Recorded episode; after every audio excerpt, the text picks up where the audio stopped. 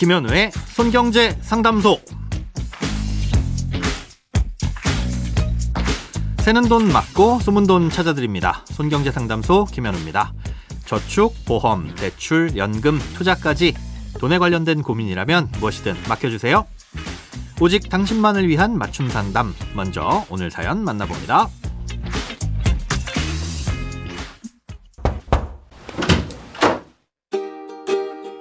저는 지방도시에 거주 중인 50대 초반 남자입니다.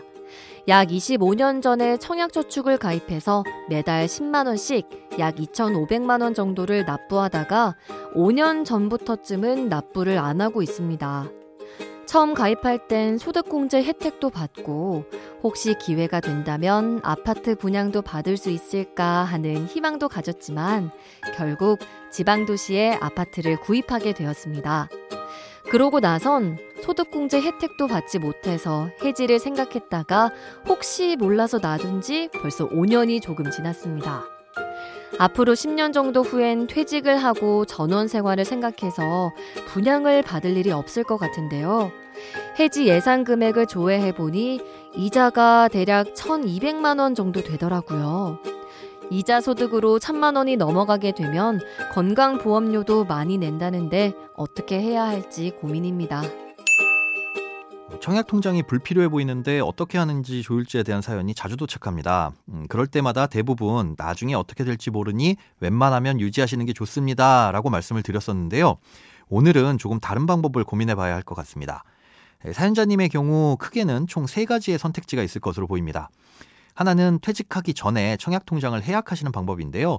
건강보험 직장 가입자인 상태에서는 이자 소득이 연간 2천만 원을 넘어가지 않는 이상은 건강보험료에 미치는 영향은 전혀 없습니다. 만약 청약 통장에 이자가 불어나서 그 해에 받은 다른 이자 소득과 배당 소득이 총 2천만 원을 넘어가게 되면 근로소득자라고 하더라도 그땐 소득으로 잡혀서 건강보험료가 올라갈 수는 있는데요. 이때도 2천만 원은 공제하고 넘친 부분에 대해서만 소득으로 평가해서 건강보험료를 매기기 때문에 그렇게 큰 부담이 되진 않습니다. 문제는 지역가입자로 전환된 이후인데요.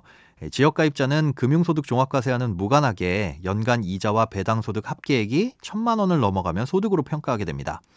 그러니 해지를 하신다면 직장을 다니고 있는 중에 해지를 하시는 게 건강보험료 면에선 유리하겠죠. 그런데 25년이나 유지된 청약통장을 그냥 해지하는 건 너무 아깝습니다. 그래서 생각해 볼 수 있는 두 번째 선택지는 다른 가족에게 물려주는 방법입니다. 예전에도 방송해 드린 적이 있었는데 청약 저축 통장은 세대주 변경을 통해 명의 변경을 할 수 있다고 말씀드렸었습니다. 예를 들어 아빠가 세대주인 상태에서 아빠 명의의 청약 통장을 자녀에게 물려주고 싶다면 자녀를 세대주로 변경하고 물려줄 수 있다는 뜻입니다. 그러면 그간 납입한 금액도 그대로 인정받을 수 있으니까 나중에 자녀가 아파트를 분양받을 때 아주 유리하겠죠. 하지만 물려줄 만한 가족이 없으시다면 세 번째 선택지가 있습니다. 예, 바로 아파트를 일단 분양받으신 후 그 분양권을 누군가에게 전매, 즉 파시는 겁니다. 예, 분양권 전매는 말 그대로 아파트를 분양받을 수 있는 권리를 파는 건데요. 부동산 시장이 과열됐을 때는 이런 분양권 전매가 거의 불가능하다고 말할 수 있을 정도로 규제가 심하지만 시장이 냉각됐을 땐 지역에 따라 특별한 제한 없이 다른 사람에게 팔 수도 있습니다. 실제로 지금도 관련 규제들이 많이 완화돼 가고 있는 상황이고요. 예, 다만 청약 저축은 공공주택에만 청약을 할 수 있고 공공주택은 무주택 세대여야 청약을 넣을 수 있습니다. 현재 주택을 보유하고 계시니 당장은 불가능하겠죠. 예, 퇴직 후 전원 생활을 계획 중이라고 하셨는데 그렇다면 퇴직 1, 2년쯤 전에 이 시장 상황을 보고 미리 현 주택을 처분하신 후 무주택 자격으로 청약을 넣어보신 다음에 당첨이 되면 전매를 고려해 보시는 건 어떨까 합니다. 예, 청약 통장의 원금과 이자를 합쳐 이미 3,700만 원 정도는 되니까 이걸로 계약금을 낸다고 생각하시고 대략 3억 원 후반대 정도의 아파트를 계획해 보시면 될 것 같습니다. 크고 작은 돈 걱정 혼자 끙끙 앓지 마시고 imbc.com 손경제상담소 홈페이지에 사연 남겨주세요. 검색창에 손경제상담소를 검색하시면 쉽게 들어오실 수 있습니다. 여러분의 통장이 활짝 오는 그날까지 1대1 맞춤 상담은 계속됩니다. 돈 모으는 습관 손경제 상담소 내일도 새는 돈 맞고 숨은 돈 찾아드릴게요.